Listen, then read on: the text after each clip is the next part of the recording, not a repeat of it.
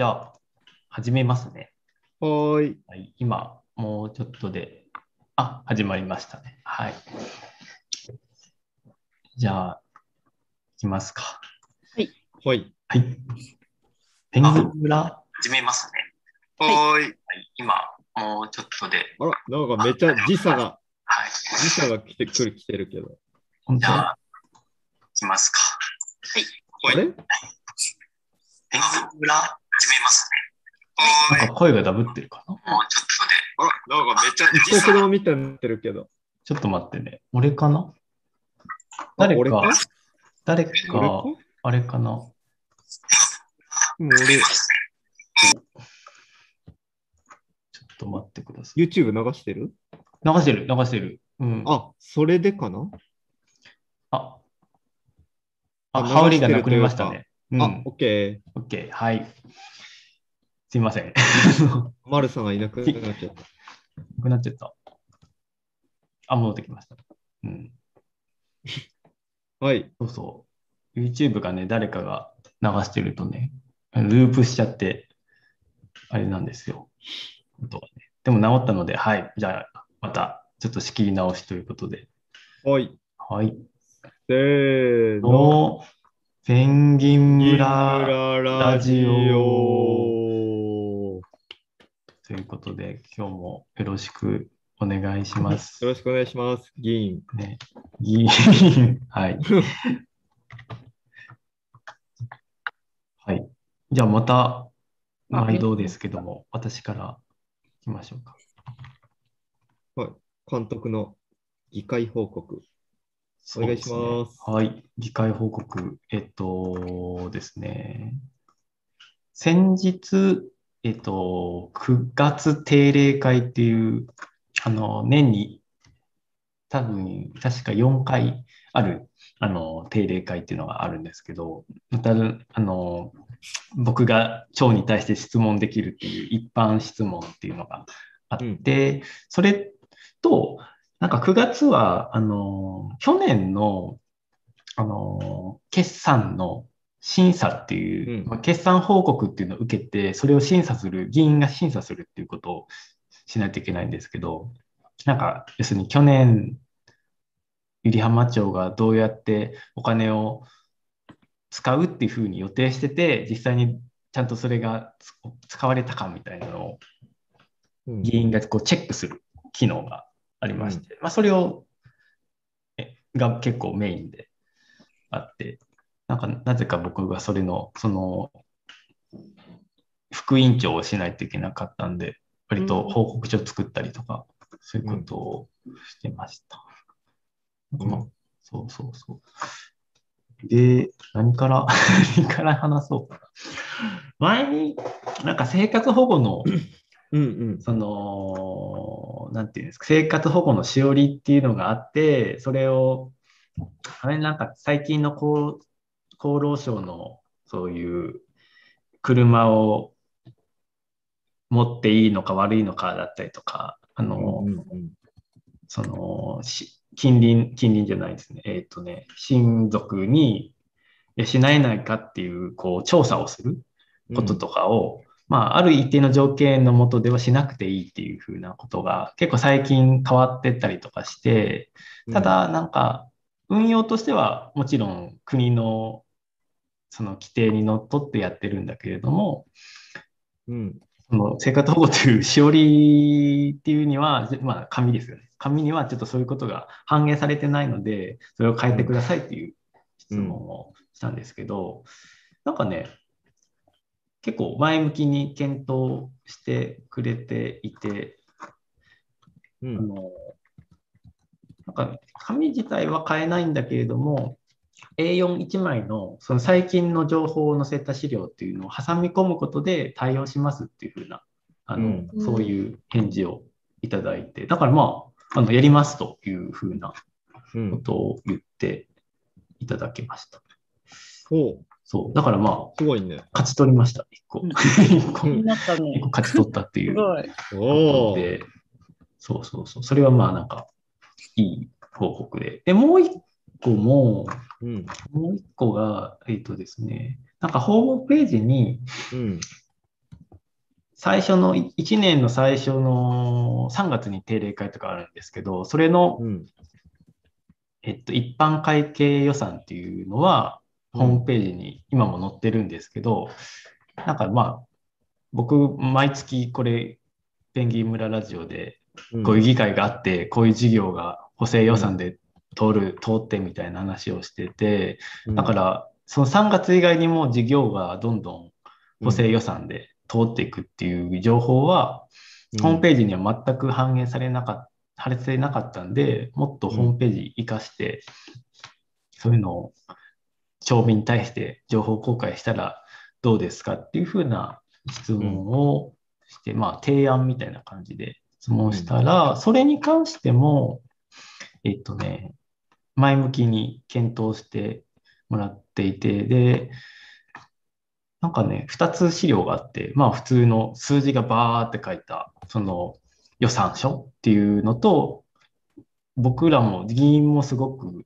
読んでる、その事業説明書っていうのがあって、まあ本当にそのお金がどういうふうなことに使われてたっていうのを、まあ、言葉ですごい具体的な言葉で説明してるのがあって、その事業説明書もホームページに載せるっていうふうに、ふうに言ってもらえたんで、だから、なんか僕がこう口で説明してることを、ゆり浜町のホームページに行ったら、PDF でこうダウンロードして見れるように今後なるという。ふうに、町があの変そのやり方を変更するっていうふうに言っていたので、ちょっとまた、あのー情報公開が進んだ段階で紹介したいなというふうに思います。で実際今、どんな感じになってるのかを共有しようかな。せ,、ね、せっかくだから。せっかくだから。えーと、小百合浜町の、ちょっとお金つけてう。ん。のホームページで、例えば、組織で探して、総務課ってところが予算のところで、今までは、なんかこの、この、えっ、とね、当初予算しかなかったんですけど、それにこの補正予算っていうのがついて、これ自体はなんか数字うん。だけで、いやー、わかんないですよねって 多分なりますよね。細かすぎてね。う。うんん。なるので、そうじゃなくて、まあでもこれすらなかったんですよ。補正予算についてはなくて、うん当初予算しかなかったんだけど、僕まだここクリックしてないですけど、これが多分、あれかな。こんな感じで、見えるかな？アップにすればいいのか。うん。こんな感じで、総務課で、えー、ちょっともうちょっとわかりやすい。あ、例えば、その移住定住者中古住宅修繕費用補助金っていうのがあって、200、これは1000円だから、1000万、10万、25万、あの、予算がついてて、っっていうふうな、で、それは長費で、あの、財源があるよ、みたいな。結婚新生活支援助成金、え補助金っていうのは、県の補助と、まあ、借入金と長費で運営してますよ、とか。え、これ俺じゃん。え？あ、違う。結 結婚か？あ結婚か？あ、そうですね。あ結婚ね。うんそうそうそう。さ39歳以下で世帯所得が400万の新規の婚姻した世帯に対し、婚姻に伴う住宅取得取得費用を補助するみたいなのが、あまあ、こんだけ予算ついてますよっていうのが、あ、このサイト見たらそういうのがわかるわけか。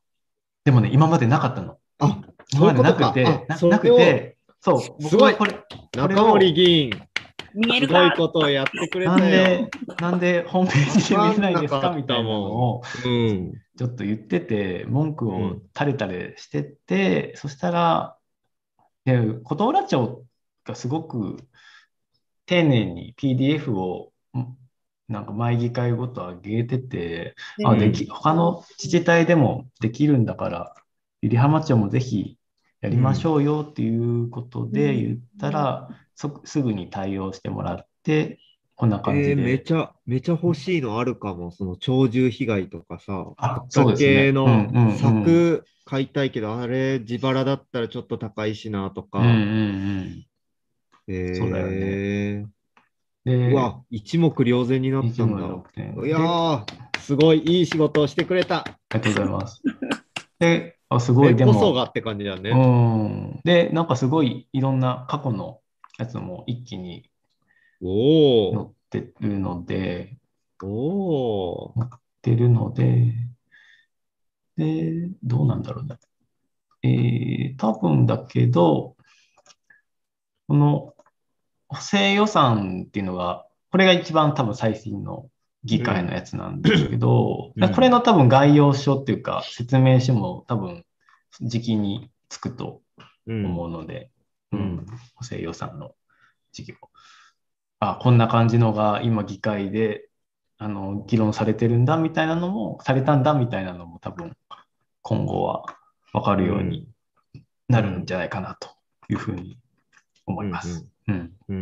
これがまず、あれですね、1個目うん。の話ですね。すごい、すごい。これはしかも、いいね。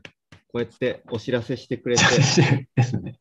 うん。あ、もうこれ見ながら僕今日、がね。そうですね。そうですね。これが、これ今回の僕の報告ブログで、今の話がこの一般質問のうん。話でした。で、うん。二つ目が特別、このさっき、去年度の決算特別、あ、決算審査特別委員会っていうのをやって、去年の事業について、あの、審査したんですけども、うん、で、さっき森くんが言った鳥獣被害うんに対する補助金、事業とかも去年度もしてたりして、うん。で、なんかいろんな事業についてやったんですけど、主になんか6つかな。あ、でも僕はなんかね、初期だったんであんまり質問できなかったんですけど、産後ケア事業について質問して、で、うんこれが、なんか。まあ森くんとかもね、そ我うだしが家。うん我が家もそうだし、あのー近隣の割と年の近いうん友人とかも利用することが多くて、でうん、まあ、産前産後サポート事業っていうのと産後ケア事業っていうのがあって、まあ、これは産後の方なんですけど、うんあのーまあ、育児サポートを面談とかした上で、まあ、あの支援するみたいな、そういう訪問していくパターンと、うんこの辺だと、えっ、と、だからあれですね。えー、あれ、森くんの病院ってどこだったっけ？なんていう病院うつぶきクリニック。あ、あ、うつぶきクリニックかな。うん。うん、がデデイサービス事業を受託してて、うん、で、そこで、まあ、4件とうん訪問型、三笹の助産師さんが自宅に訪問してくれるっていう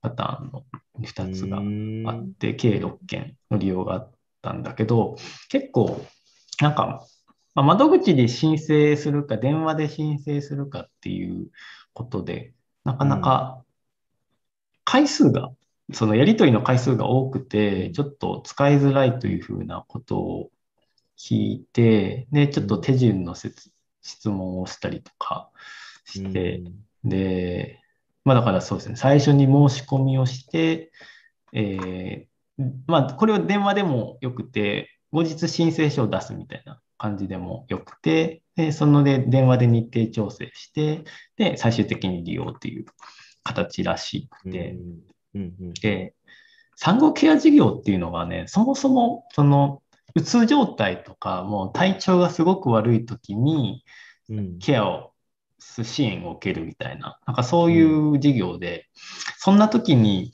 窓口申請できないだろうみたいな、あの、うん。そもそもの、その、制度設計みたいなのが、なんか、ちょっと違和感があって、まあそういう意図もあって質問したんですけど、まあなんか、その電話でいいっていうことだったんで、まあ、そこまでハードルは高くないんじゃないかっていうものの、もののやっぱりやり取りが多いので、なんか、なかなか、ちょっとそれは、ちょっと使いづらいというのは、以前問題としてあるかなというふうに、個人的には思っています。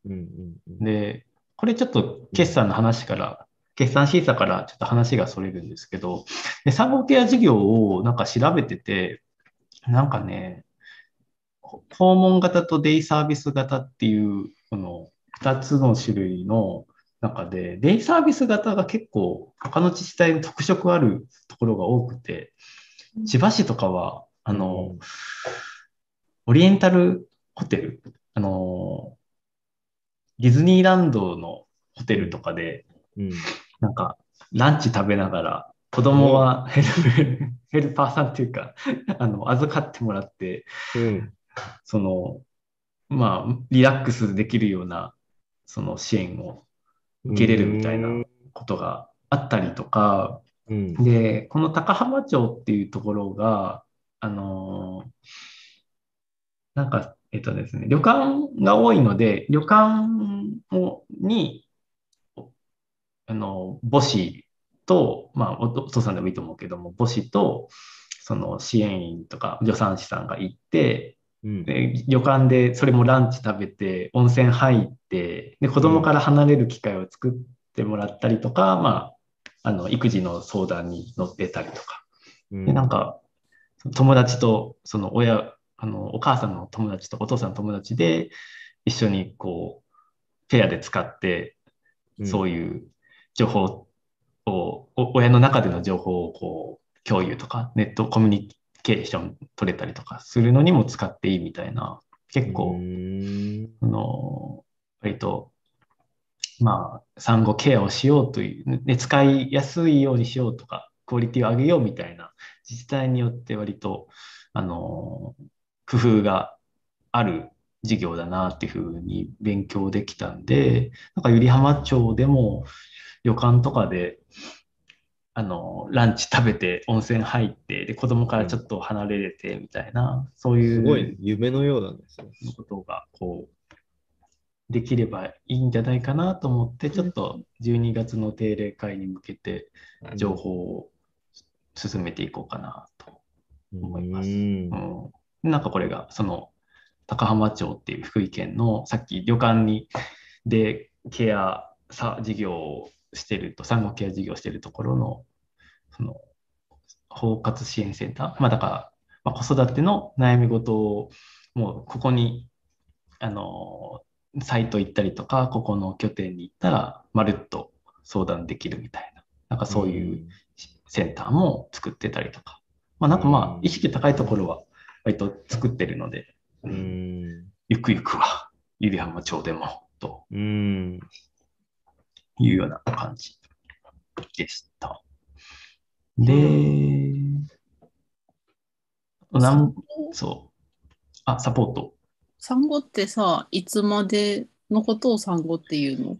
うーんとね、なんかね、厚労省とかのね、データがあった気が、制度がね、結構、ややこしいけど、産後ケ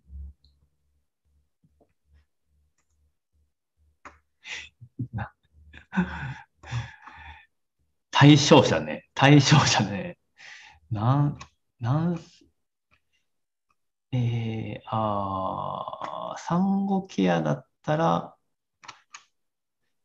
4ヶ月、出産後から4ヶ月頃までですね。まあでも、か。地域によってそこは判断していいよっていう、うんまあちょっと横出しは OK な感じじゃないですかね。うん。で、だから産前産後も一応似たような授業であるけど、ああ、これですね。まあ、産前と産後、妊娠中から出産後の母親の、あ、これもさでも産後4ヶ月頃までか。うん、だからもう被ってる部分もあるんですね。うん。な感じですね。うん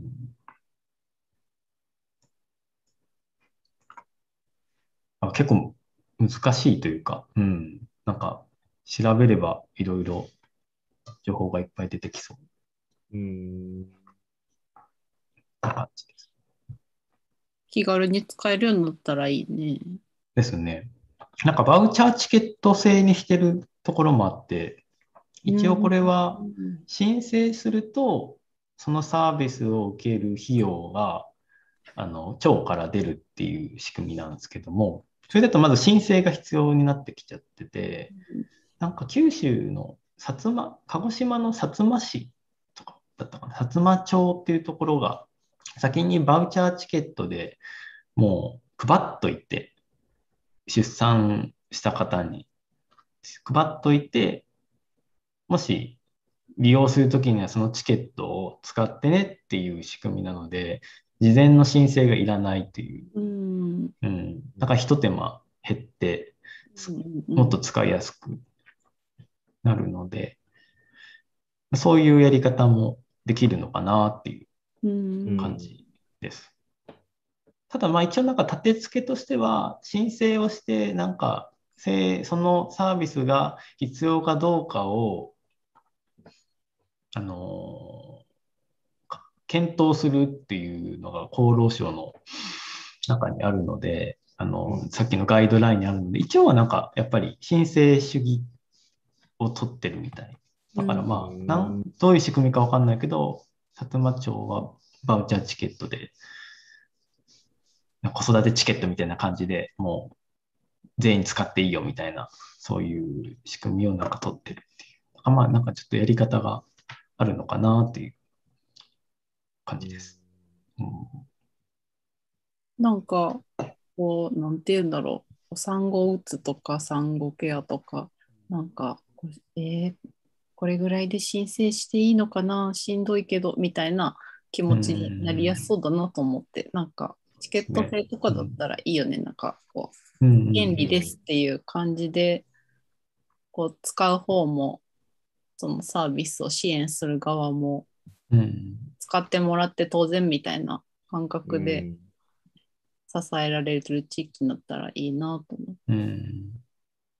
なんか民間のそういう旅館業をやってる方とかも、まあなんかそういう今まで福祉の授業とかやったことないけども、そういう場所をね、貸したりとかできるから、その、なんていうか、まあちょっとそういう子育て世帯を民間企業も支えるみたいな、そういう目線とかも出てきてね、外湯に行くのもなんか子供を置いて外湯に行くのも忍びないみたいなのってまあちょっとあったりするんだけど、でもまあそういう制度使えるんだったら、あの宿宿泊業の人も、ああ、まあじゃあ休んで行きなさいよねみたいな感じで、こう、温かくこう迎えてくれたりとか、まあなんかそういう子育て世帯の見る目も、なんか民間の人を巻き込めれたら変わるんじゃないかなっていう気はしてます。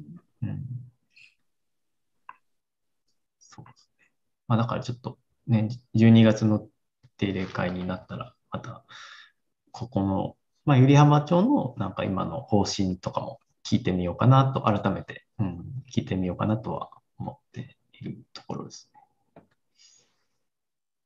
ね。で、あと、その去年のその事業の中で、運動部活動推進事業っていうのがあって、で、まあ、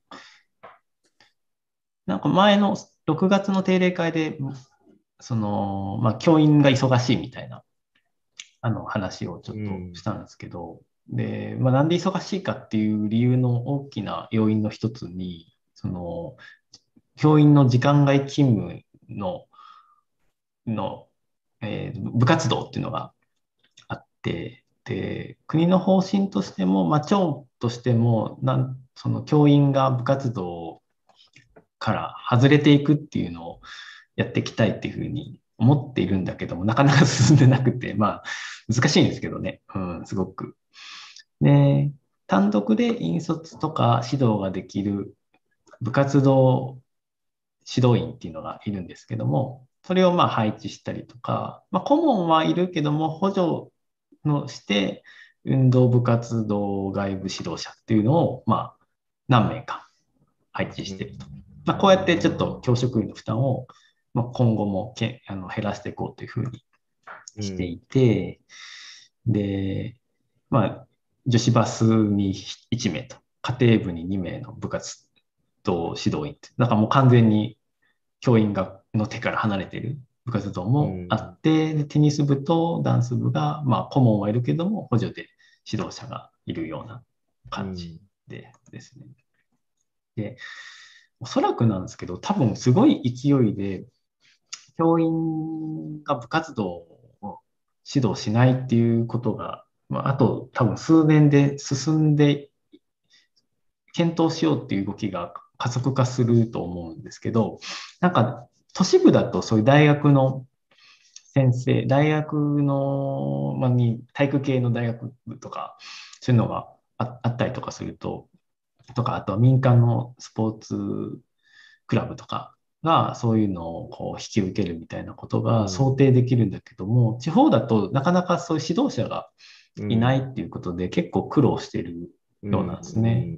で、一応なんか大手、大きなそういうスポーツクラブっていうので、スポ少っていう主に小学生をその放課後教えてる団体っていうのがあるんですけども、まあ、そこに中学生も見てもらえないかっていう相談もしてるみたいで、なかなかそれもちょっとここに書き書いたんですけど、ちょっと時間帯が違ったりとか、あの、競技がね、まあ、小学校と中学生だとちょっと、まあ、テニスとかも、あの、ネットの位置が違ったりとか、バスケットとかもね、多分違ったりとかして、ちょっとルールが違ったりとかして、指導もそれで結構変わったりして、まあ一緒に指導するのが難しいっていう、その返答も、そういうスポーツ少年団からの幹部クラスの人から返答があったりとかして、なかなかちょっと現状難しいというのが続いているようです。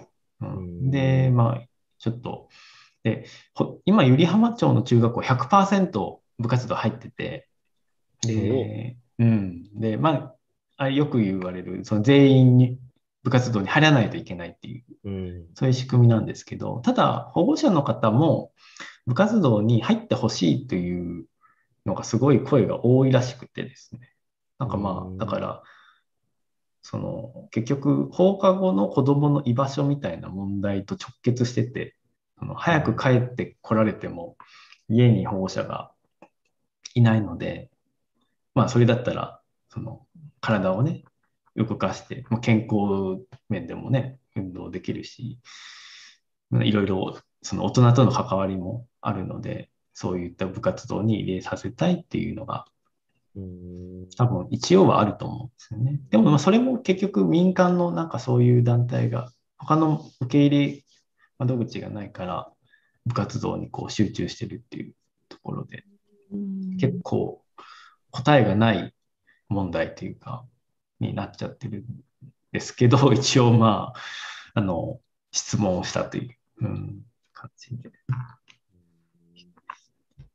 ね、どうしたらいいんだろうねっていうところなんですけど、僕にも答えはちょっとなくて、これは。うん、ゆくゆくはその外部指導者の人も公務員でそういう担当みたいな人が現れるんかな。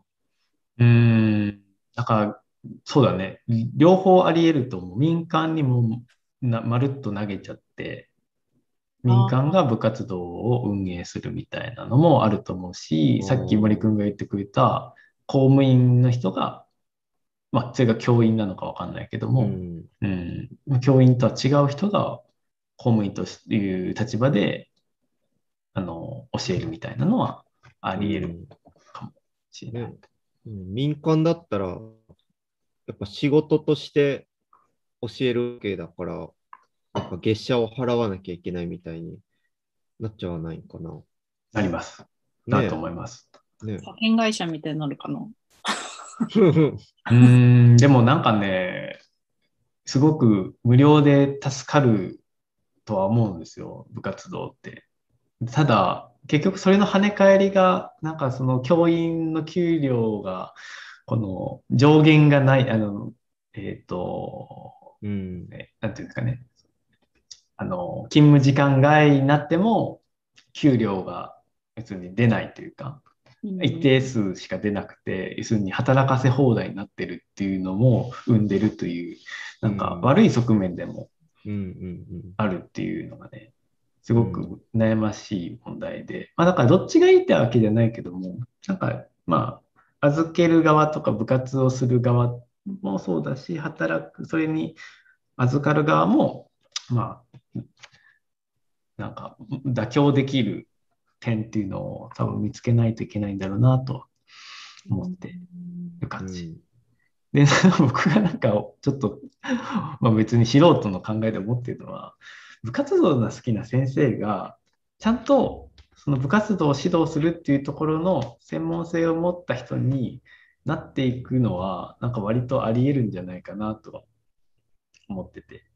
うん。なんか数学の先生で部活動大好きな人とかが、うん。もう数学教えなくていいから、部活動を教えるののプロになってくださいっていうので、うん。そっちの側にこう移行していくみたいなうんうん。うん、ちょっとね、うん。働く時間とかはまあ変わるかもしれないけども、うん。なんかそういう専門性を持った人にちょっと転身するみたいなのはなんかあり得るかも。なんかまあ分かれていく感じでね、そこは。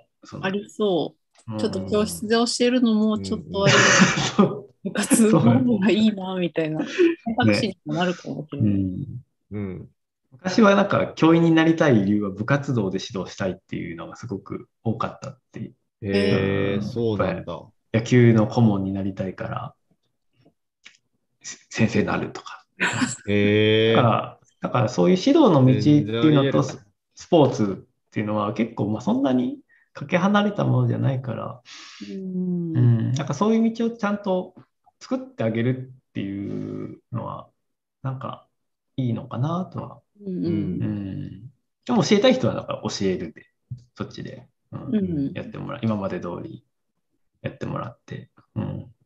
ススポーツを教えたいとか、なんか文化部のちゃんとその吹奏楽とかでね、教えたいっていうのだったら、そっちのこう、プロに勉強というかして、で、その人が地域のそういうススポーツ事業とか、あの、文化事業とかもなんか兼任するみたいな、なんかそういう形になったらうん地域としてもいいね。別にいいんじゃないかなと。専門性もうなんとしてうん。上がそうそう。るかもしれない。うん。だから結局財源をどうするかみたいなうんところをちょっと国なのか県なのかがこうしっかり持っていくべきかなっていうふうにちょっとこの辺は思ってます。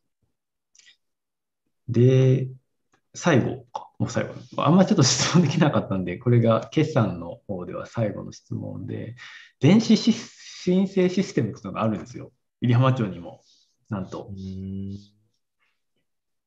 なんかね、鳥取市だとね、これ、でかくなるかなああなんか、こういうイベントの、その、参加申し込みとかを、電子申請できるんですよ。で、あとはもうちょっと、へなんか、堅苦しい感じのーうん窓口。あと、映画の上映会とかも、こう、うん申請でできたりとかするんですけど、これが140種類ぐらい鳥取市はあって、入山町はなんと6種類しかないんですよ。うんで、うんで、やばいなと思って、で、一応質問をして、で、で結構前からやってる事業ではあるんですよね。電子申請を増やしていこうみたいなことはやっていて、で、一応、建前としては、増やしていきたいと。うんうん。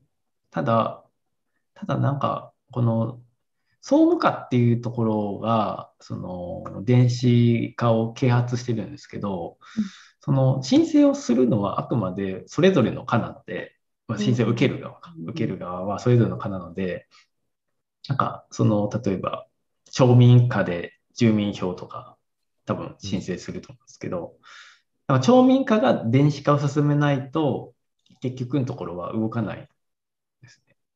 だから、割とそう、それぞれの窓口が多分、こんだけこう電子申請を今年中にできるようにしますみたいなモチベーションが働かないと、多分これって全然進まないことなんで、まあちょっとその辺の、この、総務課も頑張ってるとは思うけど、各窓口の課が、ちょっとうん。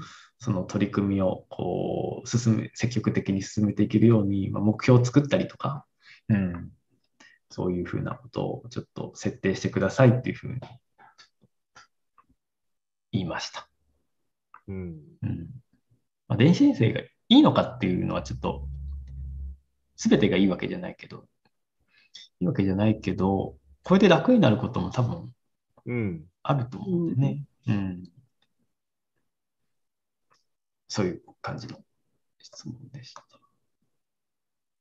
で、で、今、あとは、この9月定例会で、また今年度の補正予算っていうのが上がってって、で、えーっと、一つは、あれですね、医療的ケア児の子が小学校に来年度入学するかもしれないということで、ハワイ小学校というのがあるんですけど、ハワイ小学校のその教室をちょっと改造するというか、そういうちょっと経費を、あの、申請というか、まあ、補正予算として上げてて、で一応可決したので、まあ、ちょっと教室を改修するということになりました。すごい。でい確かになんかね、米子市にね、一件、それ別の症状の子だけれども、入学してる子がいるみたいで、県県内は2例目だということで、で、ただまあ一応これまだ入学の段取りとしては、10来年度にならない、来年度のギリギリにならないと、じゃあ今年度か、今年度の末にならないと結局入るかどうかっていうのは、結構選択肢がいくつかあって、まあ、普通し、普通のハワイ小学校だと普通、その支援級になるんだけども、あの支援学校の方に入学するっていうこともあり得るから、まあ、そこの判断っていうのを、まあ、保護者と、保護者が中心となってやるのだけども、結局なんかちょっと設備的なところはギリギリになって、その予算執行になると、ちょっと間に合わないので、先に、うんうん、もう、それは予算申請して、あの、は箱だけ回収は先にしとこうというような感じですね。で、ただ、なんかまあ、ここは町とも、その、共有はできたんですけども、その人材というか、看医療的ケア児ってやっぱり、その、常に医療的ケアの必要性がある子供の、子供とかも大人もそうですけど、ことなので、学校にいる時のそういう医療的行為を、その看護師がしないといけないケースもあって、でこれがなんかやっぱり全鳥取県下でかなり問題になってて、人材の確保がなかなか難しいということになっていて、で、一応県の組織の中部局状況です。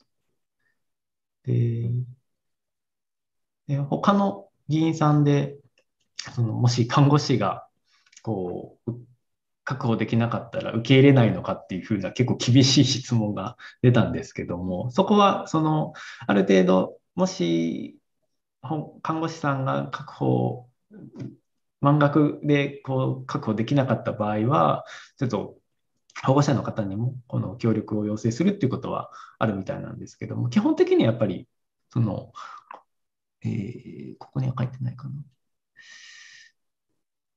書いてないかな。まあ、その、親の手を離れて、その、ケアがあの行われるような仕組みっていうのをもう作るっていうのが、この、今年だよね、今年の6月にできた法律の、まあ、趣旨でもあるので、なるべくは、あの、そういうふうな看護師を確保できるようにするというもとで今動いているようです。うん。うんそうですね。まあ、これはなんかだから大きない一歩っていうか、うんうんぜひぜひ進んでほしいなと思だね、入学してもしなくてもう。うん。体制取れるっていいうんうね。ん。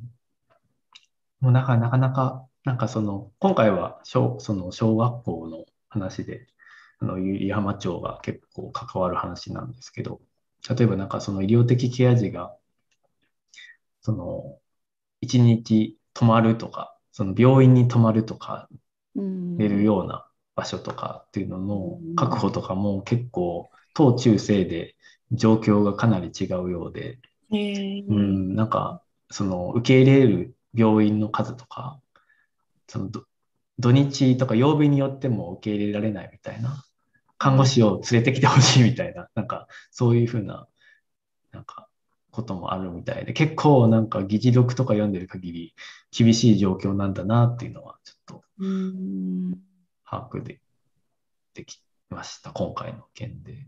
うん。まあでも、引き続きね、なんかそういう、どういう環境を作っていくかな、作っていく、いかないといけないのかみたいなのを今回ね、しっかり検討して、うん、い、いければ、うん、いいのかなっていう感じですね。うん。はい。すごいな、百合浜町。いや希望の持てる街になっていくよ。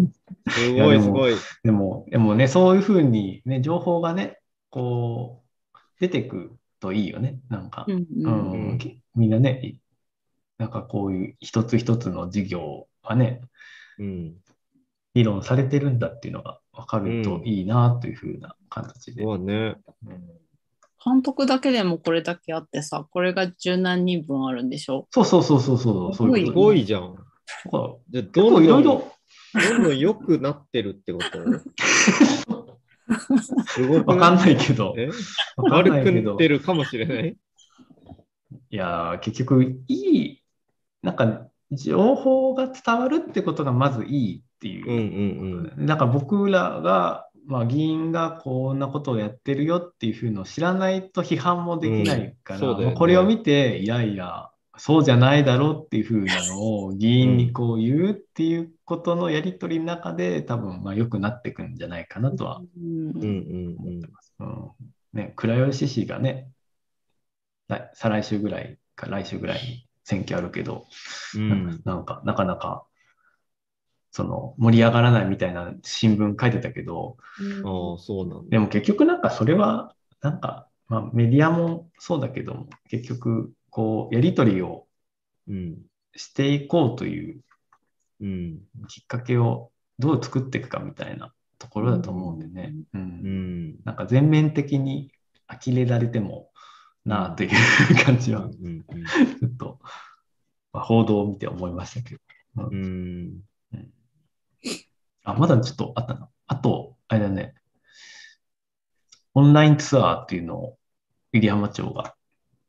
企画してるみたいで。本来だったら、なんか、と3月定例会の時に泊まりでサマースクールを企画してたみたいで、うん。その多分いろんな人がうん。泊まりに泊まって話したりとか、企画したりとかなんかする、そう交流事業みたいなのを企画してるんだけど、まあコロナでそれが難しくなったんで、うん。オンラインツアーしようみたいな、うん。まあ今流行りの感じのことをちょっとうん。やってるという。感じですね。検討しますと言って交わされましたが、苦笑い。ああ、そう、簡単に代理店に発注しちゃうから、う。うんそうだね。そういうのが一番なんかもったいないなって気がするね。うん、まあせめて町内事業者にうん。発注できないか検討したりとかね、なんかまあうんそういうのはありかなとはうん。おります。あと、あれだね、ロボット草刈り機って知ってますか？日本海新聞で記事になってたけど。めっちゃでかいじゃん、これ。ああ、これね、これちょっとでかい。結構でかかったね。うん。これを、なんか、あの、梨畑とか、うん。そういうところに置いて草刈ってくれるっていう。ええ 面白いの。面白いね。面白い。でもね、あの、これこれは農業だけども、学校の校庭の芝に草刈り機を今まで手で買手でというか、まあ、機械で買ってるけども、あの、このロボットで草刈るみたいなんで、だいぶコストも下がって、動力も減ったみたいな事例があって、まあ、ちょっとね、工程は割と平らで、なんか芝刈りやすいかなとは思うけど、ゆくゆくはね、農業もそういうふうなところが出てくるのかなとはちょっと思って、一応質問したりしました。うん、まあ、これは興味本位で 質問しただけなんで、あの特にそれで何かあっていう、るんだね。ね、そう、あれだって。ロボモア。でかすぎるでしょ、これ。サイズが。はそんなに？かっこいい。なんか、めっちゃ平らで、でっかい広い場所。うん、アメリカ用じゃない、これ。すごい。あれそんなでかくないね。そんなでかくない。そんなでかくは、そこまででかくはないけど。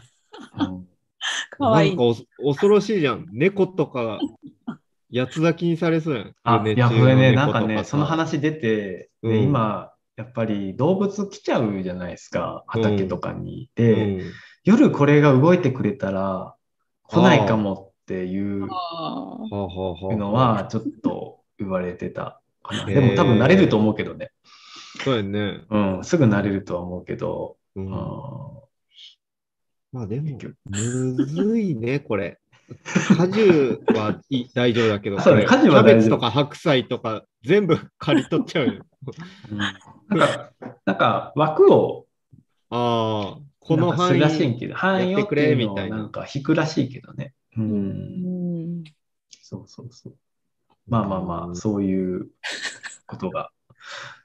うんいろいろあるんだね。うん。知らんかったわ、そんなもんがあるなんて。勉強になりますね、本当に。うん、こんな感じでしたね。今回の定例会。すごいね。なんかすごいじゃん。あ、本当ですか？よかった。私たちの一票がこうして。満足していただけて。うん、で、そうそうそう。こんな感じですね。うん。このラジオも視聴者が増えたらいいけどね。ゆりさん町民が みんな聞くみたいになったら、ああ、そういう動きがあるんだってそうだなるけどね。ね。まあ、それもそうだね。必要だね。確かに。うん。今、だって11人しか。頬 が乱れてる感じですけど。11人も見てくださってます。うん11いや人も本当に見てくださって、ありがとうございます。あ、12人になった。うんあであと、これ別に議会は直接は関係ないんですけど、あのー今日、子ども園の保護者向けに議会全体でアンケートを出してて、あの昼ご飯にあの3歳児以上の子は昼ご飯をの白ご飯を家から持ってってるんですけど、うん。ううんん。まあ、炊くの大変だからね。うん。だから、その、そのアンケートを、その、アンケートっていうのは中身は、その、子供園がご飯炊いて、子供に渡せみたいな。要するに、家としてはお弁当箱を持たせて白ご飯詰めてっていう一手間が減ったりとか、あった、まあ、炊きたてというかまあ、多分熱々は無理だから、子供やけどすいちゃうから、まあ、なるべく比較的最近炊いた米を食べれるみたいな、うん、そういうのを望む人が、入浜町の保護者さんでどれぐらいいるのかっていうアンケートを今日からうん。15日ぐらいまでかけて、こう、取って、もしなんか利用者が多そうだったら、町にもう一度提案してみるみたいな。うんそういう、なんか議員としてというか、議会として、なんかアンケートを取ってるので、まあなんか、結構珍しくて、うんう。ん。まあ、町とね、議会ってやっぱ対立する関係だから、まあ、監お互いに監視する関係だから、まあ、そういう提案とかを、まあ、ちょっと議会としてするっていうのも、なんか、今後も続いてほしいなと思って、うん結構協力をしております。以上です。良い報告でした。もし何かあれば、あチャットでも、ツイッターでも、つぶやいてください。はい。じゃあ、メインメインテーマ。メイン、マルさんのテーマ、テーマのコーナー。なんかない？あっさり終わっとこうか。えっとねあ、えっとね、あの、一番初めにね、あの、音声がダブってたのは私のせいです。はいはい。あ、そうでしたか。あ、そっか。そう言おうと思ったら、しかもミュートになってて、タイミングを逃してしまった。ああ、うん大丈夫です。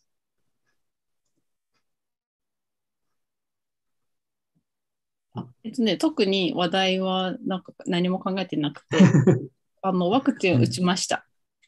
あ、お疲れ様おです。疲れ様でした。何も熱出た？拍手でも何でもないんだけど、モデルナを打っ熱出た？て、熱出た。うん1回目から出ああ、た。本当？うんしんどかった？うんでいや、なんかね、面白かった。本当。何が面白いの？熱出て。なんていうかな。こう、なんか例えばなん、なんかわかんないのに胸が痛くなってくるとかだったら、うん。心配で不安で、うわ、どうしようって思うんだけど、あもう原因が分かってるから、あ、こんな感じで来るんだなと思って、面白かった。うーん。どう森さん、あれから、なんか、こうしんどさみたいなね。あんま変わんない？あしんどさ？ワクチンに関するそうそう、ワ話題クチン打ってって、こああ、いや、う、言われるんじゃないかみたいな感覚？いや、なんか、打てって言われないし、うん、うんしんもうなんか忘れてるね、ワクチンのあ、それどころじゃない。あ、まそあまあ、れどころじゃないそれどころじゃないっていうのもあったのかもしれないけど、うんでも世間的にもなんか、ワクチン打ってとか、打つ打たないとかって、結構みんな忘れてんじゃない？うんうん。なんか落ち着いてきてあんまねるの、もあるし。うんそんな感じだよね。うん。なんかもう、半数以上打ってるんでしょ、日本に住んでる。多分ね。ね。ね結構目標は達成されたって感じだよね。うんうんうんうん。うん。もうファイザーだけど、先日2回目打おって、ううん、大変疲れ大変だった。結構、結構、2日目は、2回目か、2回目は割と大変だったね。うん1日寝たね。うあん。本当。なんか疲れてないけどだるいみたいなう感じ。ね。うん。まあでもねなんか、対応策がね、ツイッターとかでめっちゃ書いてくれてたから、割と、なんか、やっぱり最初の方に打った人はちょっと大変だったなって思う。なんか、やっぱり、うん、ど何なんだこれはみたいなとかもある。し。もう本当なんか知見だよね、なんか。うん それぞれが。そうそうそえう。、マルさん、打つ前にさ、うんその、定休日前とかに打ったの？あ、翌日が休仕そう事ないそうそう日とか。土日が休みだから、土日祝が休みだから、絶対土曜に打ってるようにしようと思って。で月曜はちょっと微熱かもって思ったけど、こうギリ出勤 OK なラインの体温だったから、一応行って仕事してだったけど、2回目はなんかその2回目の方が的な感じで言ったら多分無理だろうなっていう感じ。土曜に打ってもうん日曜と月曜と多分、月曜も多分ダメだろうなってうん。思ってはいる。ああ、そっか。けどちょっと楽しみ。どんな感じになるのか。なんか、あれだよね、休みとか、自分である程度コントロールできる権限がある人じゃないと、やっぱ打つの難しいね。ああ、そっか。休みが。なんか、有無を言わさず働けみたいなさ、結構、業界によっては、なんかあったりするけどうんうんうんね。うん休めない。うん。打ねった翌日、確実に休めるって、コントロールできないとね。うん出ないねうんうんうんでもなんかその集団免疫って、あれでしょ、打ってない人とか、打ってない人とかうん。がいても、打った人がある程度多ければ、全体を守れるってことでしょ？ああ、なるほどね。じゃあそれみんながみんな打たなくても。うん。なんか、すごいワワクチンじゃながら、その変変変種がすごい勢いで出てるから、もうあんまり集団免疫考えない方がいいよみたいな 議論があったけどね。どうなんだろう。どどれを信じていいかわかんないけど。1点、2点、3点してるうーん。だから、そうだね。なんて、なんだろうね。集団免疫、結局、バーって増えたときに、もうすごい勢いでワクチンみんな打って、そもう変異種が、変異種が出るのってやっぱりすごい感染者が多くなってきて、それでそこから変種がこう出るみたいな感じだから、ね。うん。なんかもうそれを多分常に抑えとかないと、結局、いたちごっこみたいな感じになるみたいだしね。なるかな。ねえどうなんだろうね。でも、なんかき、聞く、そのね、いろんな種類のやつを打ったりとか、3種、3回打つとかね、数を打つとかね、なんか、いろんなやり方あると思うから。でもワクチンは割と最後の、最後、今のところ最後の、ね、期待みたいな、希望か、希望みたいな感じだから。そまあ薬もねそろそろあ、ね、ね、なんかね、塩野義製薬だ飲み薬が開発中とかね。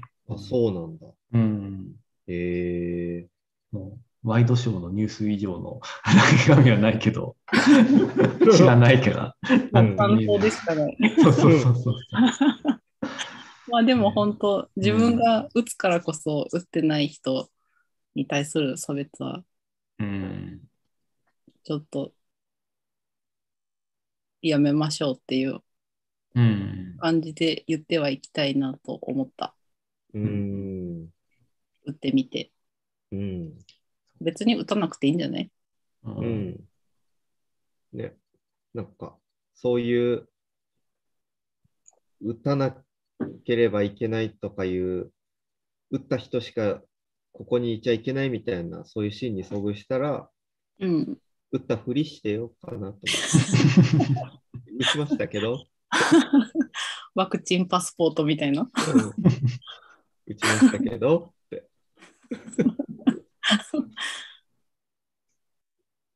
あ病院とかで嘘はつかない方がいいかもしそうれない。そうね。そうね。こんなシーン出てくるんかな、なんか心理的なあれじゃない？なんかもう、すごいさ、こだわるっていうか、もう本当にコロナすごい怖くて怖くて、みたいな、そういう集団の中に紛れ込まなきゃいけないとか、うんうん、まあそんなシーンあるかなわかんないけどさ、うんうん。そうだね。まあ何も言わない、その、打ったとか、うん打ったなかったとか、そういうこと言わずにしれっとうんうん。うん。そうだね。早いことこのままどうでもいいぐらいな感じでそうそうそう終わるといい。けどね。うんうんうんみんなコロナになるべくならず。うん、うん、以上、私の感想。はい。あ じゃあ、メインのコーナーに。メインの方の、ぜひ。はい。メインでいいですか？森哲也の PPPP っていうコーナーだったね。ピンポンパンポン。えっ、とですね。えっと、えっ、と、妻のアキナがずっと妊娠してて、で、えっ、とね、9月の24日の、えー昼の11時24分に無事に出産をしました。皆様、応援、見守り、ありがとうございました。おめでとう。大変ですね。大変だった。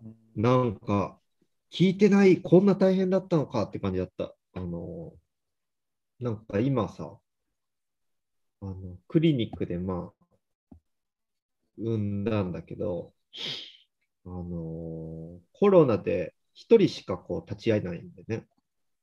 で、だから俺しか立ち会いができなくて、で、助産師の人は、なんかその時は学生の子もなんかこう、ちょっと授業の一環っていうか学びの一環でついててくれたりとかして、だから助産師さんは常に2人とか3人とかいてくれたから頼もしかったけど、なんか外部からの人はもう自分一人みたいな感じだったから、なんか、それで、まあ、陣痛が、えー朝の8時ぐらいに始まって、そっからなんか、あ、これはなんか来るかも来るかもみたいな感じで、えっ、と、23日の8時から陣痛始まって、昼ぐらいにクリニックに着いて、で、そこから翌日にまで結局かかっちゃったんだけどね。うんなんか、最初はさ、あの、まあ、陣痛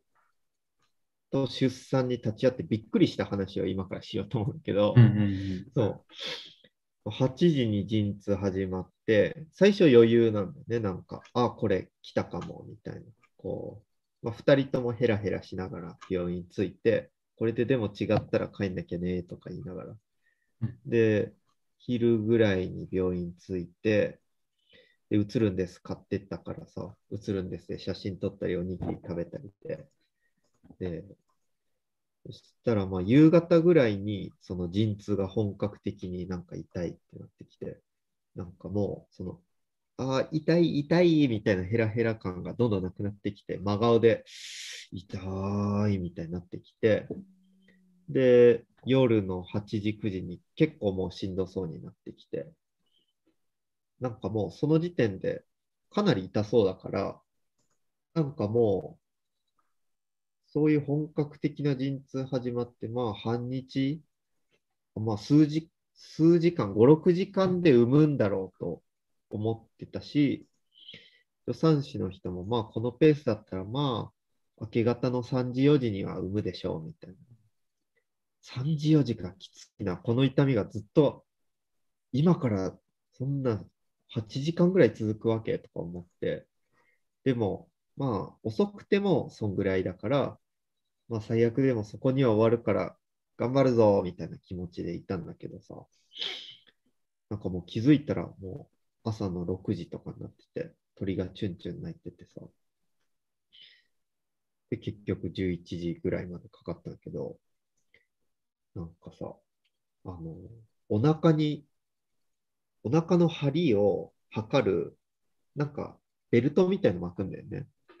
え時ってーで、そのお腹の膨らみによって、痛みが数値化されてこっちに見えてくるの。で、陣痛が痛い痛いってなったら、マックスの99までいくわけよ。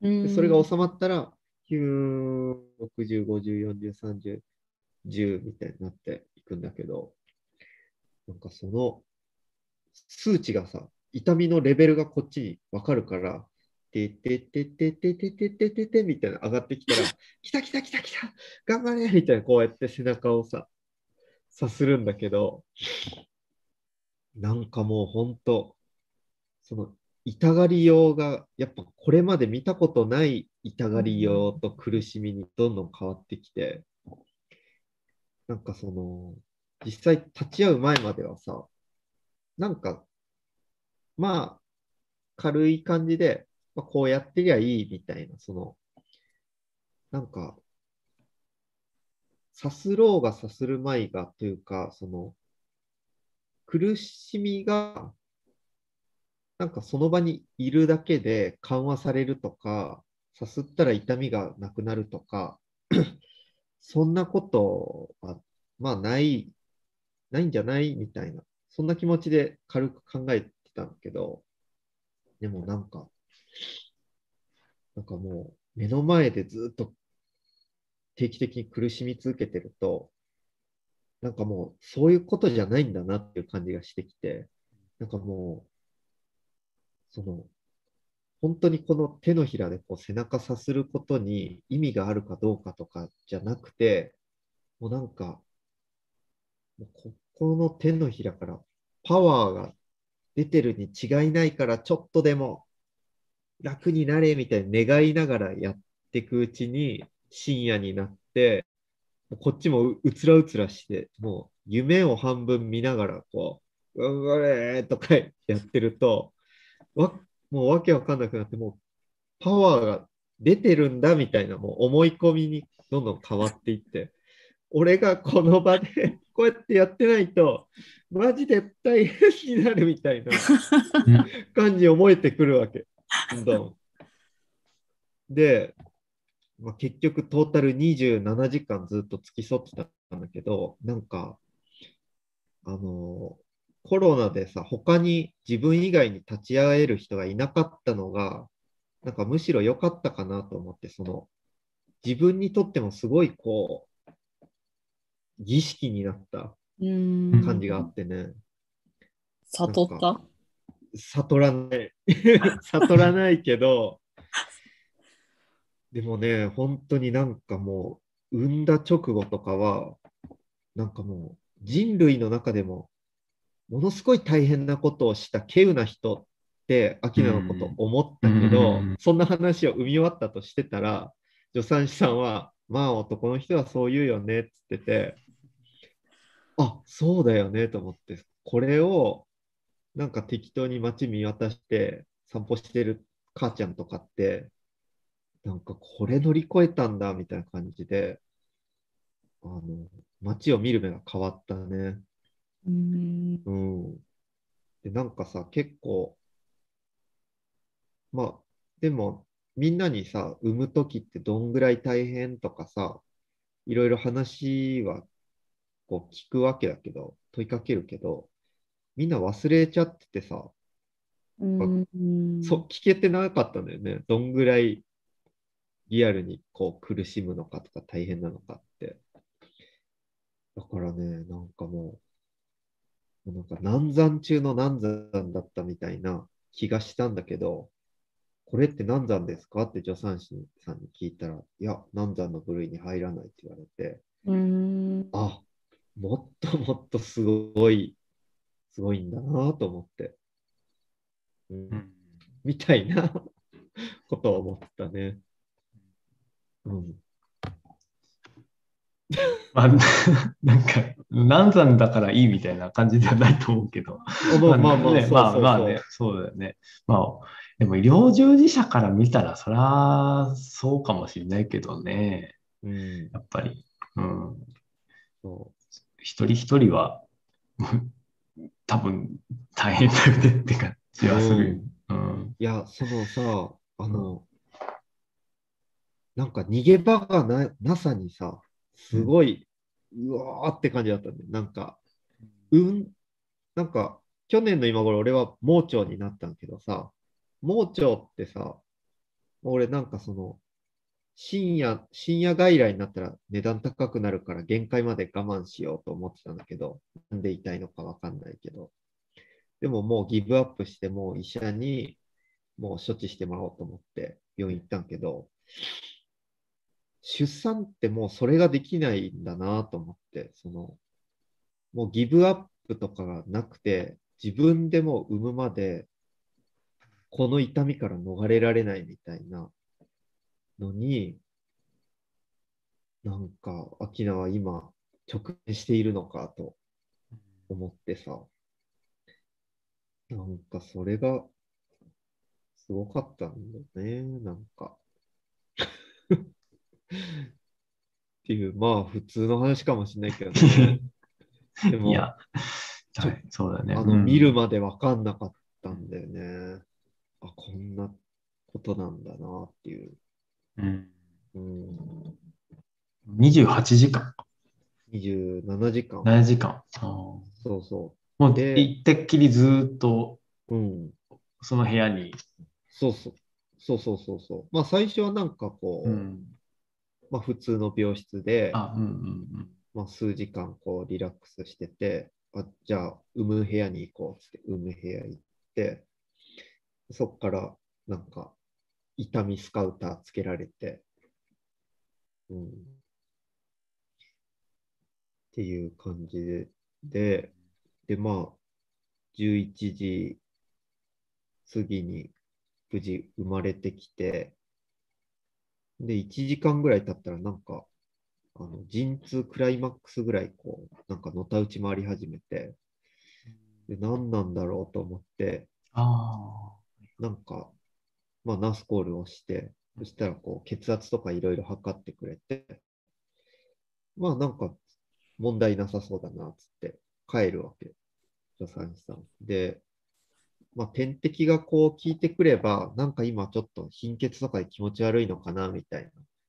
ちょっと点滴効いてくるまで待つかみたいなこう見守ってたら、どんどん苦しみが増してきて、なんかも出産直後でただでさえ死にそうだった顔がもっと死にそうになってきて、あ。うん。もう一回ナスコルをして、なんかおかしいですって言ってもなんか、まあ、来てちょっと見てくれるけど、うーん、まあ大丈夫ですかなみたいな感じで帰っていくから、いろんな人呼ぼうと思って、もう全部の人に 見てもらわないとこれなんかもう謎のことが起きてると思って、うんまあ、ナスコル連打しまくったら、なんかベテラン助産師さんが来て、こう、なんかお腹をこうやって触っていったら、なんなんか子宮の中に血が出ているかもしれないみたいな。で、手術を今からするみたいなことを言い出して、で、こうバタバタとこう、アキナを抱きかかえられて、で、さあ、もう手術だとか言って、こっちはなんか何の手術で何が起こってるのか、俺もアキナも分からず、で、点滴の管とかもビーンとか貼って、うん。助産師さんたちもみんな焦ってるわけ。で、うん。俺がその点滴のやつをさ、こうやって持ってって、いやいや、これ点滴が抜けちゃうからとか言って、ついてって、で、手術室にさ、手術台にアキラドシャって寝かせられて、で、何が起こるかもわからず、本当にこれ大丈夫なんですか？何の手術なんですか？みたいな、こう言って、で、まあなんか大丈夫だからって言われて、アキナはもう意識を朦朧としながら、麻酔は打ってくれるんですか？とか言って、で麻酔は打ちますって言われて、じゃあお父さん外出てくださいって言われて、そこから外で待ってたんだけど、3、40分ぐらいアキナのうめき声だけ聞こえてくるわけ。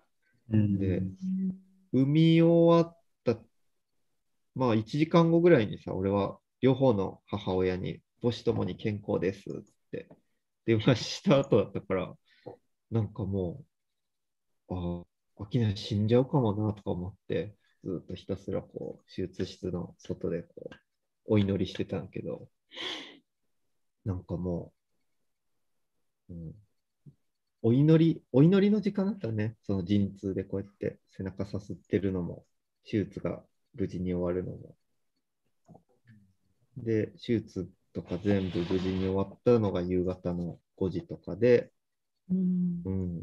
だから、朝8時に病院着いて、産んだのが翌日の昼11時で、手術終わって5時で、うん、夜8時ぐらいまでか。うん。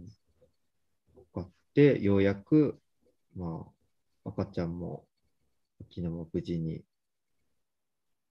なったということが判明して、めでたしめでたしで帰れたんだけど、うん。不安だったね。うん。うん。という出産でした。はい。まあやっぱ出産って高度医療だよね。そう、本当にうんなんか健康な人でも、やっぱり、そう生命の危機とかが、こう、うん。あり得るっていううん。ことだもんね。うん本当にそう思った。こんなリスキーっていうか、命がけなんだなってすごい思った。こんな命がけだと、本当思ってなかったよね。なんか、みんなポンポン産んでるように思えるじゃん、友達とか、監督んちも。気づいたら、あ、あ、赤ちゃん出てきたのね、みたいな。産んだ後からしかさ、まあ、そうだよね。わかんないじゃんよね。うん。うん、そうだよね。そう。あんなにも痛そうで大変なことなんだと俺は思ってなくて、うん。まあそれが知れて本当に良かったなと思うん。う。うん。そして赤ちゃんめちゃ可愛いわ。うん よしよししてくれ。いい匂いもするするよね。すごいいい匂いする。ううんん。なんか、そう、えっと、昨日、おととい、おとといから一緒に暮らし始めたんだけど、うんあの、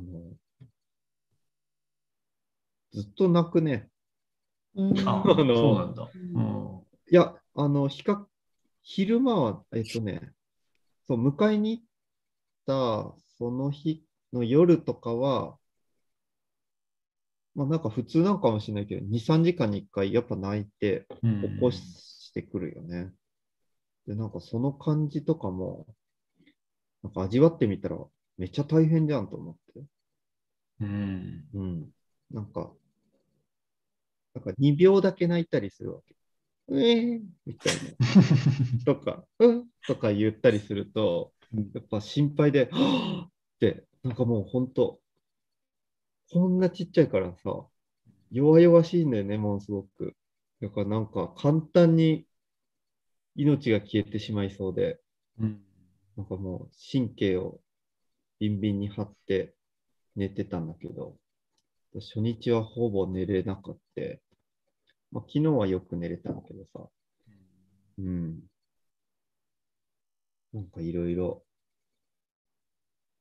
いい時間を過ごしてます。うんうん。なんか僕もちょっと別の家庭の赤ちゃん抱っこする機会があったんだけど、なんか首が座ってない子を抱っこするときどんな感じだったかをもう完全に忘れてて、すごい怖かったもんね、やっぱり。いや、怖い怖い。どうどうだったっけ？みたいな。忘れちゃうんだ。忘れちゃあ、うんだ忘れる、忘れる。うん。ああ。いや、まあな、なんかね、危険な風には抱いてないと思うけど、うんでも、あこあ首座ってないの怖いなってやっぱ思っちゃったね。うん。うんあとまあ、うんちかみたいな。泣いてたらうんちかなみたいなとか、うん。ね。ようやくうちの下の子がもうトイレは自分で行けるようになって、おむつも離れて、こう、あ、なん、自分でトイレ行ってくれるってなんてすごいことなんだって、こう、実感をしきったところだから。やっぱり、おむつ替えるめっちゃ大変っていうなんか、すぐうんちするね。うーん、さっきしたやんけって思うん、うわ。もう無限におむつ必要なのよ、これ。こんな必要なんだと思そうだね。う。うん。布、ぬ布パンツというかね、とかも、全然無理だったね。なんか最初、産む前に、百貨店じゃないけど、そういうとこ行って、なんかまあ、紙パンツか布パンツかみたいな感じでこうんうんうんうあるけど、まあその時はまあ大変さとエコロジーみたいなのとかをこう加味してうん。考慮して、まあ布パンツもちょっとしつつ、紙パンツもちょっとしつつみたいな感じもあったけども、紙パンツ一択だったね。うん。やり始めたら。う。うんん。いや、我が家もアキナが布、布おむつをさ、うん。だーっといろいろいっぱい縫ってくれてるんだけど、とりあえず今のところはもう紙、紙でいってるね。うん。そうだね。ううんん。結局洗うとかもね、あるからね。う。うんん。ちょっとこう、なんかまあ体勢が整ってからの方がいいかも。そうういう。ん。うん。そうそう。まあなんか、まあまだ2日だけど、あ、これ結構大変だなと思って、まあ1ヶ月急だけど、汽水空港休みにしようと思って。うん。うん。なんかもう村人みんなで育てなきゃいけないことだなって思ったし、なんかあの、シングルマザーとかどうやってこれ可能にしてるのってすごい思った。うんうんうん。寝れないしさ、うんうんでしかも金稼がなきゃいけないしさ。ね、っていう、なんか、うん。まあ、いろいろなんかその、新しい、新しいことを経験して、なんか、うん。なんか考える幅が広がるかもなっていう気はしてるね。うんうんそうだね。うん。なんか座椅子とか買ったね、そういえばうちは。その、うん。おちおちっちあげるとか、ミルクあげるとかの時うん。に、体勢をこう、あの確保するために、うん。座椅子を買った気がする。うん。角度つけれる。すぐ使わなくなったけど、ううんん、やっぱり、なんかまあ快適さというかね、うん。楽をちょっとするとか考えたりしたね。うん。急、なんかあれだね、まあミルクでもす飲んでたりしたから、うん。あの、ティファールみたいな、こうん。う、速攻でお湯が炊けるやつとかをうん導入したりとか、あ、導入した昨日。うん、そうそう、うん。左右を作るためにね、うん。ああいうのとかうん。やったりとか、うん、まあちょっとね、家庭によって何が必要かって一概に言えないけど、うん。まあ、なるべくなんか、そういう大変さを解消できるようんう、文明の力をつく使ったり、人に頼ったりとかね、ね。しないとやっていけないよね。うん。アキナのお母さんが今家来てくれてるからさ、うん。それでどうにか大丈夫だけど、うん。これは無理だなと思ったね。うん。うん結構アキナ元気でさ、なんかうん歩いたり結構しちゃってんだけど、うん。本当はダメなんでしょ？まあ人によるけどね。うん。ほぼ寝たきりがベストみたいな風にずっと聞いてたからさ、うん。そしたらもうなんか、あ母親と父親と子供の3人暮らしで、それだけで見るってなったら、かなり不可能なことだな、これってそう思うん。うん。う。うん。もう村人たちで育てないといけな い。そうだね。うん。そうだね。そう、この家族スタイルがやっぱりう。うん。人間にあんま合ってないなって、そう思ううね。ん。うん。いや、なんか、うその、このラジオをする前というか、ちょっと夕方ぐらいに妻とうん何が大変だったっけみたいな話うんをちょっとしてたんだけど、その子供が生まれた時に。うん。でもなんか、まあ、具体的に思い出せなくて、で、うんただ思ったのが、なんか、多分、その特定の行為が大変になるんじゃなくて、全体的にハードルがうん。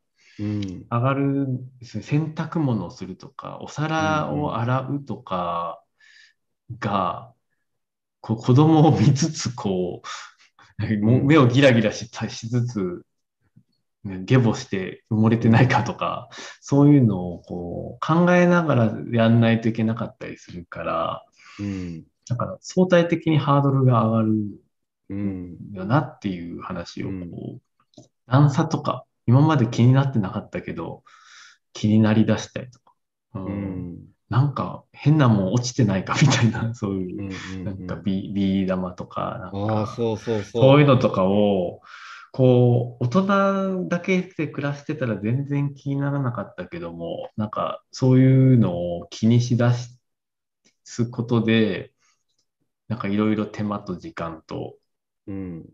回収に、こう、労力が割かれたりとかうんするっていうのがなんか大変だった。うん。あと寒さとかね、冬、子供が寒くならないようにどこに寝るかみたいなのを、ね毎年僕らは古い家だったから、その時うはん。変えたりとかして、うん。そういうのだね。うん。うん。ね。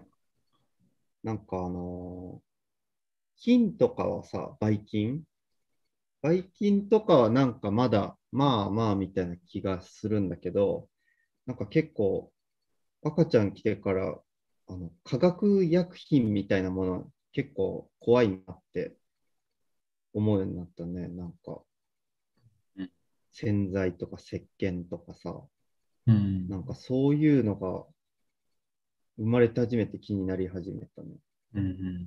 食品添加物とか、うん。なんかあの、中華だしの素さ、俺、あれ大好きでさ、すごい使うんだけど、なんかこれ使いたくないなって思ったり、うん。うん。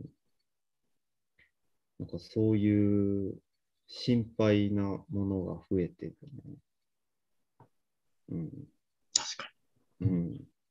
なんかね、なんか別に自分の体に毒入っても別にいいじゃんみたいな気がしてたけど、に。うん。うん、まあ初めてそういうの気にし始めたね。まあだからみんなすごいなんか食品こだわったりとか、自然派みたいなそういうなんかグッズ買うんだなって思った。うん。なんか柔軟剤とかね。うち柔軟剤使ってる家だけど、うん。まあ、家の中で干すんで、うん。ちょっと使わないと臭かったりとかするから、うん。なんかでもなるべく そうだね、あの、乾燥しない、体、なんかそう、乾燥しないようなうん。やつとかね、まあ、なんか優しい、体の皮膚に優しいやつと言われてるやつとかね、うん。買うようにはしてるけど、うん。なんか、あれだね、振り切れないね、結局。その、なんか今まで重要としてたものと、体のこの健康具合とか、あのうん化学繊維入ってない、そういう薬品入ってないみたいなのを、この中中間をこう行ったり来たりしてるから、まあそうだよね。ね。うん。だから便利な、いやまあ、ある程度便利なんだよね。そういうの入ってる方が。まあね。っていうややつもある。そういう分野のやつもあったりとかして。そうそう。うんだから、でもなんかちょっと検討して、うん。これっていうのを決めていけばうんうん。いいんじゃないかなとはうん。思うけど。うんあと野菜だね。ああ、野菜。ああ、俺は野菜育ててよかったってすごい思った。うん。あの、もう野菜から直、もうすぐそこ畑なんだけど、畑からうん収穫して、それ食ってればとりあえず安心。うん。うん。なんかもう秋野菜、秋巻き、秋植え、めちゃ頑張っててさ、うん。うんああ、これで安心って思うわ。うん。なんか、金はあんま稼げないからさ、なんか、なんか、父ちゃんの仕事って思いながら最近畑やれてて、うん。うん。そう。真面目に畑と向き合えるきっかけになってよかったね。うんまあ、なんか普通の話ばっかりだね。全然普通じゃない。あ、本当？まあ、それはそうだろうみたいな話ばっかりして。いやー、そう、そうだね。そうだね。確かに。いや、うん普通の子。いや、まあでも、そうだよね。なんかう、んスローペースになって、体とか、時間、その寝る、要するに子供が寝る時間とか気にするみたいなとかね、うん。その動作にやっぱり関心がいくみたいな、うんう。んあるよね。うんうん。ね、野監菜。督監督はどうだった？立ち会ってみて、出ああ、産。聞きたい、聞きたい。僕寝ちゃったからね、何も言えない。怒られてるけど、いまだに。いえ、何時間ぐらいかかったの？や そんな、でもかかってないかもしれない。6時間とか、7、それぐらいだった気がするね。うん。ああ、そうか。僕寝る、寝ちゃうからね、普段からすごい寝てるから。9時間とか。え、でもモナムめっちゃ苦しがってなかった？うん。でも寝たね。多分、同じ部屋だと思うけど。あの、うつうちも続き。ああ、そうか。おそうそう産の部屋って書いてある、あそこか。うん。そうそうそう。いや、自分なりには、うちは、その森くんの言う、その力を入れてたけど、寝たという事実が残ってしまった。うんでも俺も寝てたけどね。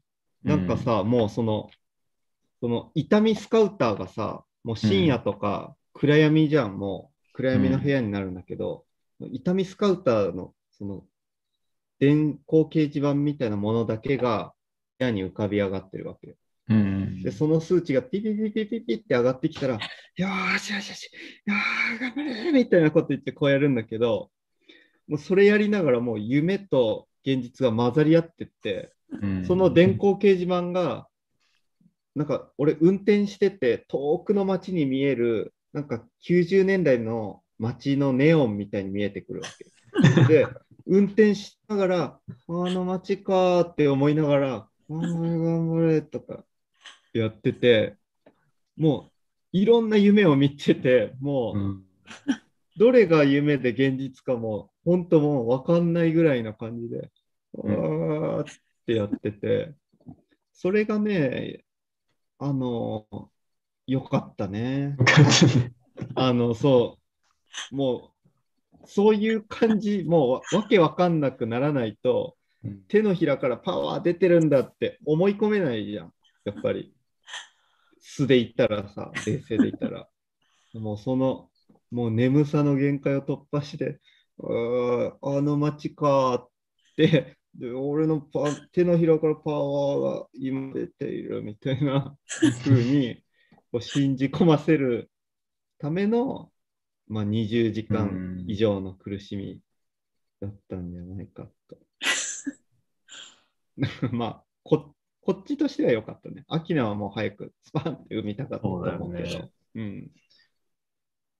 ね、36時間とかね、そういう人もい,、いるらしいからね、3日とかね、ねうん、3日。信じられない。か2番みたいな。えーなんか俺最近き筋トレしてるんだけどさ、YouTube でさ、いろいろこう動きがあるじゃん、筋トレの。で、うん一番最後に持ってくる30秒空気椅子とか30秒プランクとかさ、このこの姿勢30秒キープ、あと10秒ですみたいなやつがあるんだけど、あれめちゃくちゃ辛いんだけど、あれのめっちゃ辛いバージョンが、もう5分おき、3分おきとかに、ぐーって来てるのを、深呼吸でこう、なんか痛みを逃がすっていうか、こう、赤ちゃんに酸素がストップされないように、って深呼吸し続けてんだけど、もうあの筋トレのクライマックスより辛いやつを、この人はもう、もう10時間以上やってるって思って、そんなこと、トップアスリートにしかできないことを、この、このアキナが、そんな別に体力めちゃくちゃあるわけでもないアキナが、これやれてんのかみたいな感じで、もう、その時点もう涙がずっと出てたね。うわーっつって。で、なんか弱音も吐かないわけよ。もう無理とか言わずになんか耐えてる感じがもう、なんかもう、いたたまれないっていうか、なんかそれを間近にずっと見てるのがね、うん、なんか、素晴らしい経験だった、俺には。そううん。やっぱなんか頭がなかなか出ないとかさ、もう助産師さんがこう広げて頭が出るようにとか、なんかそういうのはちょっと痛々しくて、なんかなかなかこう聞いて、聞いてたりとかするだけでもこう、ああっていうのはあったけどね。うんななんかもう、ね、そう物理的にこう変えるっていう体を変えるみたいなのをしないと生まれないっていうのがうんなかなかこう辛い部分。いや、なんかもうんう、本当に。壊れかけのなんか、プラモデルみたいだったよ、股が。うん。ガチャコンって股が外れたみたいな。ああ、でも、うあわそうだこんよね。こそうだよんななね。るの？って思っても見れないんだけど、怖くて。そうだよね。うんしかも、ラストで、今生きめみたいなやるんだけどさ、なんか、もう限界突破して、うーって息止めて頑張り続けてんだけど、そんなことしても出てくる気配がないわけ。でももう、一回一回の生き身がもう限界を突破し続けてるから、こんなことし、本当に出てくんの？みたいな感じで、もうなんか、傍から見てる俺にはもう信じられないわけ。これ頑張って本当に出てくるんだろうかって。もうなんかそれを、アキナするしかないから、もう、1分ぐらい息止めてずっと生きんでたりして、なんかもう、き気絶してんじゃないかな、みたいな思いながら。うんうん。うん。いやーそうだよね。うん。ススポーンってね、生まれてくればいいだろうけど、うん。なかなかそうは、ね、そうまあ、そんなような感じでした。とても、とても頑張っていた。や、う、うんん。本当に無事で生まれてきてよかったよ。かったです。本当に。うん。うんそう名前は道人になりました。道路の道、道に歴史の史で道人。うん歴史の仕事。うん。本当はね、道を生きるで道をにしようかと思ってた。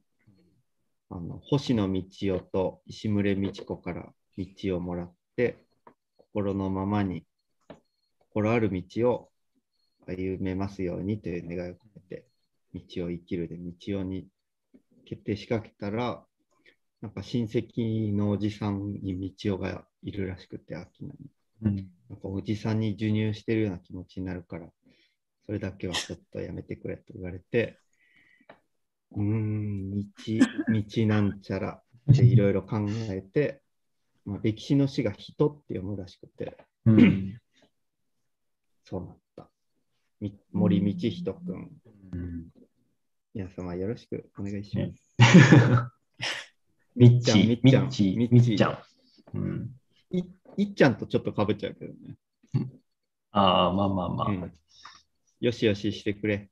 うんいっちゃんの弟子として。そうだね。うん、これ赤ちゃんかっていうか これ赤ちゃんこれ赤ちゃん。んか。森くんの赤ちゃんか。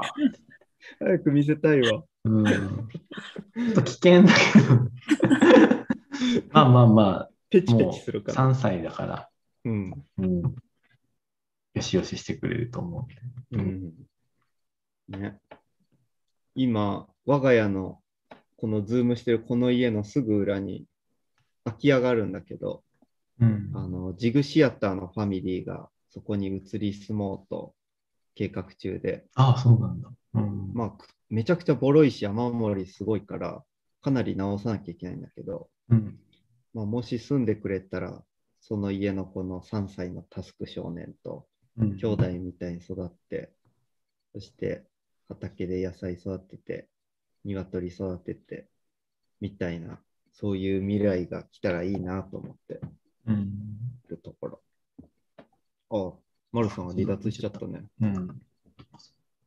まあでも、そうだね。たなんか、割と、そんまあ、と年は近くないけども、もうタスクくんお兄ちゃんだから、割と。うん。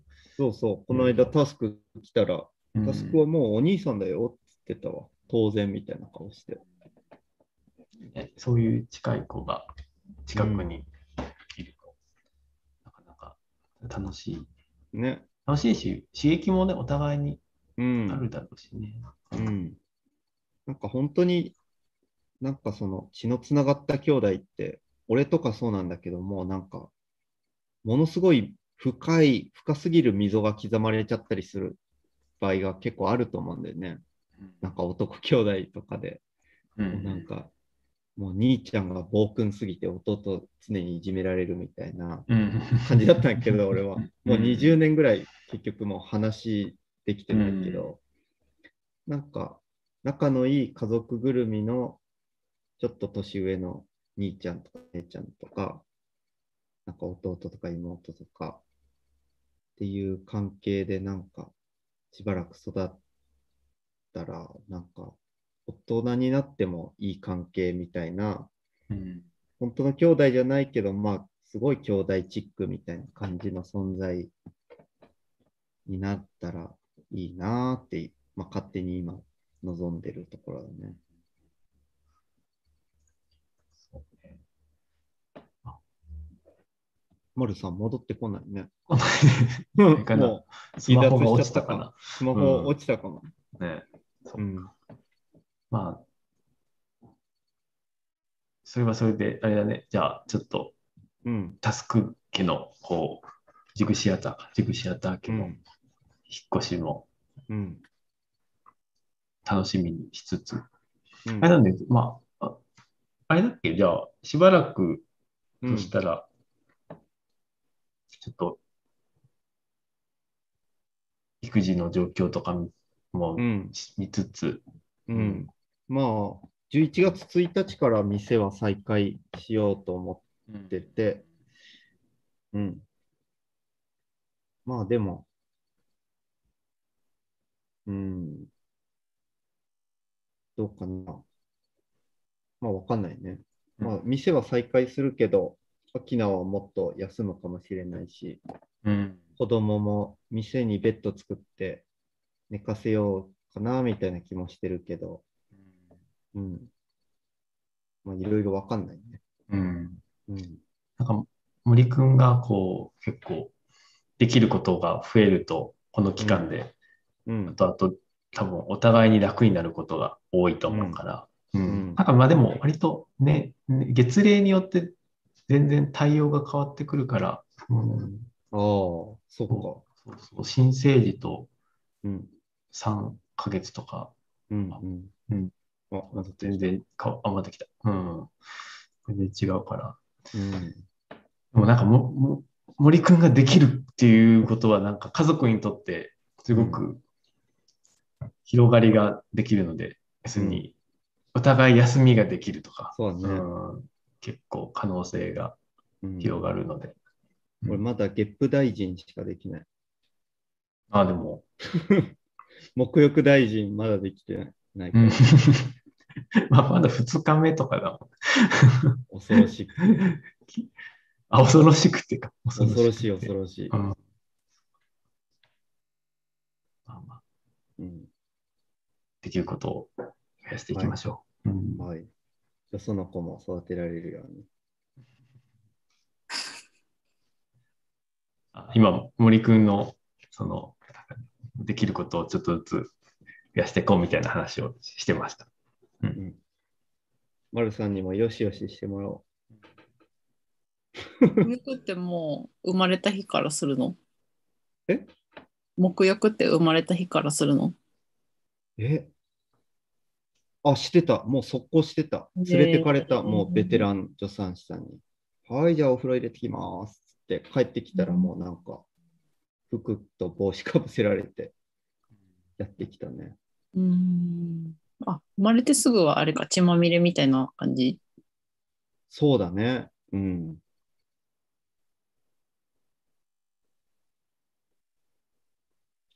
割とおしっことかする、うんちするからね。確かに。すぐうんうんうんおけつとか汚れちゃうから。うんあまあ、浴は割とね丸ごと洗っちゃえみたいな。あ、そうだね。なんか、沐浴じゃなくて、お尻、おけつだけ洗うとかもあるけど、ああ、そうそう、沐浴もしちゃうかもね。うんうん。もう忘れたけど、完全に覚えてない。記憶がないけど。忘れた人と未知の世界の人と 今の人。その助産師さん、助産師って仕事の尊さもすごく感じたね。うん全然人事じゃないんだもん。なんか、毎日のようにさ、人の出産立ち会ってうんるのに、親戚かぐらいものすごい励ましてくれてさ、しかもうんうんそんな長時間。で、また多分あの人たちは次の日とかもそれにまた付き合うわけじゃん。うんうん。なんなのこの仕事ってすごい思ったね。う んすごすぎでしょって。なんか学生の子とかも、学生だしさ、まだ出産も未経験だと思うんだけど、ものすごい心強くてさ、うんなんかうん、もうなんかいてくれるだけでこんな、アベンジャーズみたいな思った、ほんと。あ、そうだよね。そアうだよねベンジャーズたちがついてるから確かに。大丈夫だろうって思える。アベンジャーズ今は、アベンジャーズってさ、アイアンマンとかスパイダーマンとかさ、うんああ。マーブルコミックのさ、スーパーヒーローた一ち、そうそうもうこの人たちがいてくれるからってすごい思ったね。そう。うん。いや、すごい、あんな、あんな風な生きる態度があるんだって知れたのもものすごい良かった。うん。こんな仕事をしてる人たちもいるんだなって。うん。まあでも、丸さんの働く姿がそうなのかもね。俺、丸さん働いてる姿見てない、見たことないけどさ、いつもこうやってヘラヘラ、ヘラヘラ喋ってるだけだけど、大したことないと思うよ。なんか、いろんな人がうん。その仕事を、いろいろな仕事をしてるんだなってうん。思った。そうだね。産婦人科特に行かないからね、本当に。ね。男性入んないから、うん、そういう意味では、なんか、こういう仕事があるんだっていうのがすごいわかるし、なくてはならないね、うん。場所だなとはね。う。うんんなんか今は産婆さんってあんまそのよ言わないけどさ、昔は村にそういう、なんか必ず出産立ち会うばあちゃんみたいな、いたと思うけど、必要って思った。そういうばあちゃんが村にいてくれるだけで、どんだけ心強いかってすごい思った。だから勉強になりましたね。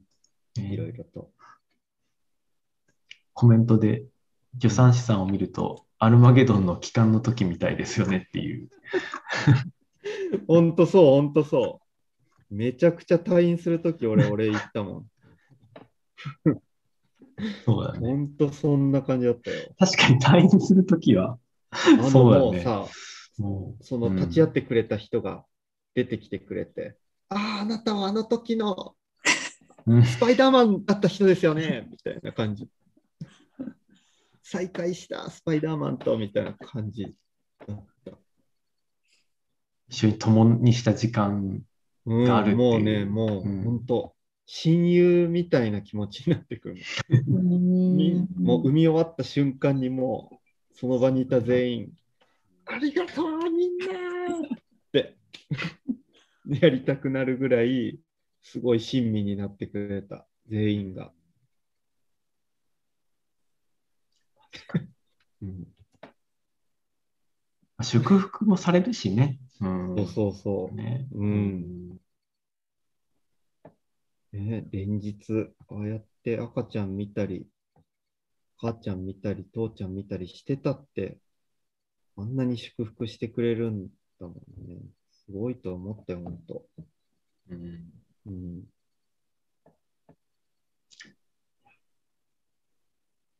あ、野口昭夫見てくれてんじゃん。うんうんうん、そうそうそう。ロボモア。ロボモロボモアってなんだろう。え、あの、草刈りロボット。ああ、ア。わかる。ロボモア。そこに反応したのね。うん。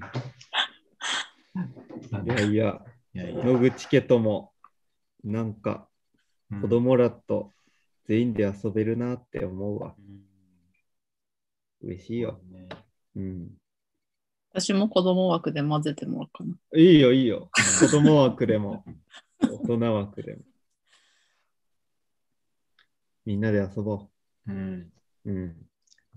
ね森の君の畑とかでうん。遊ぼそうそう。本当に遊べる、遊べる畑にしようって思う。う。うんうんうん。大人も子供もみんなして。さあ、私、明日はね、子供園の運動会ということで、わぼちぼち、ました。なんと朝7時半に集合という、クソ早いね。クソ早い。クソ、クソとは言っちゃいけない。放放送しないといけないので、放送委員なので、あそうなんだ。うん、これにて。はい。ちょっとはい。終わりましょうか。まあ、ちょっと来来月も、今10月やるけど、ちょっとまあ、なんか、その、協力体制とかも見つつ、うん。うん。夜泣きとかね、あると思うので、そうね。そういうのとかも、秋名母ちゃんいるけうど、ん、もうペギ20、村ラジオはそういうところのケアも、そうね。にも配慮をしたいと思いますのはい。でですね。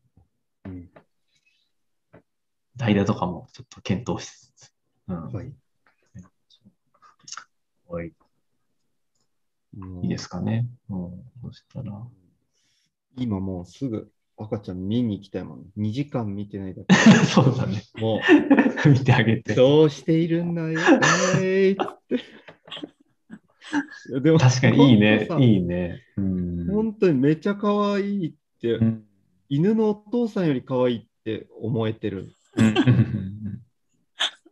犬より可愛いと思う動物っていうか、生命って初めて見た。あうん。うん。あ、すごい。今まではにはないですね、それは。あ、泣いてる。うんあーいって今泣いてた。言ってあげてくださはい。い。はい。じゃあ、じゃあまた。はい。ありがとうじゃ来、月に皆様。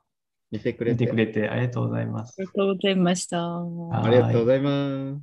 ではでは、また来月の報告をお待ちしてください。ではでは。よいしょ。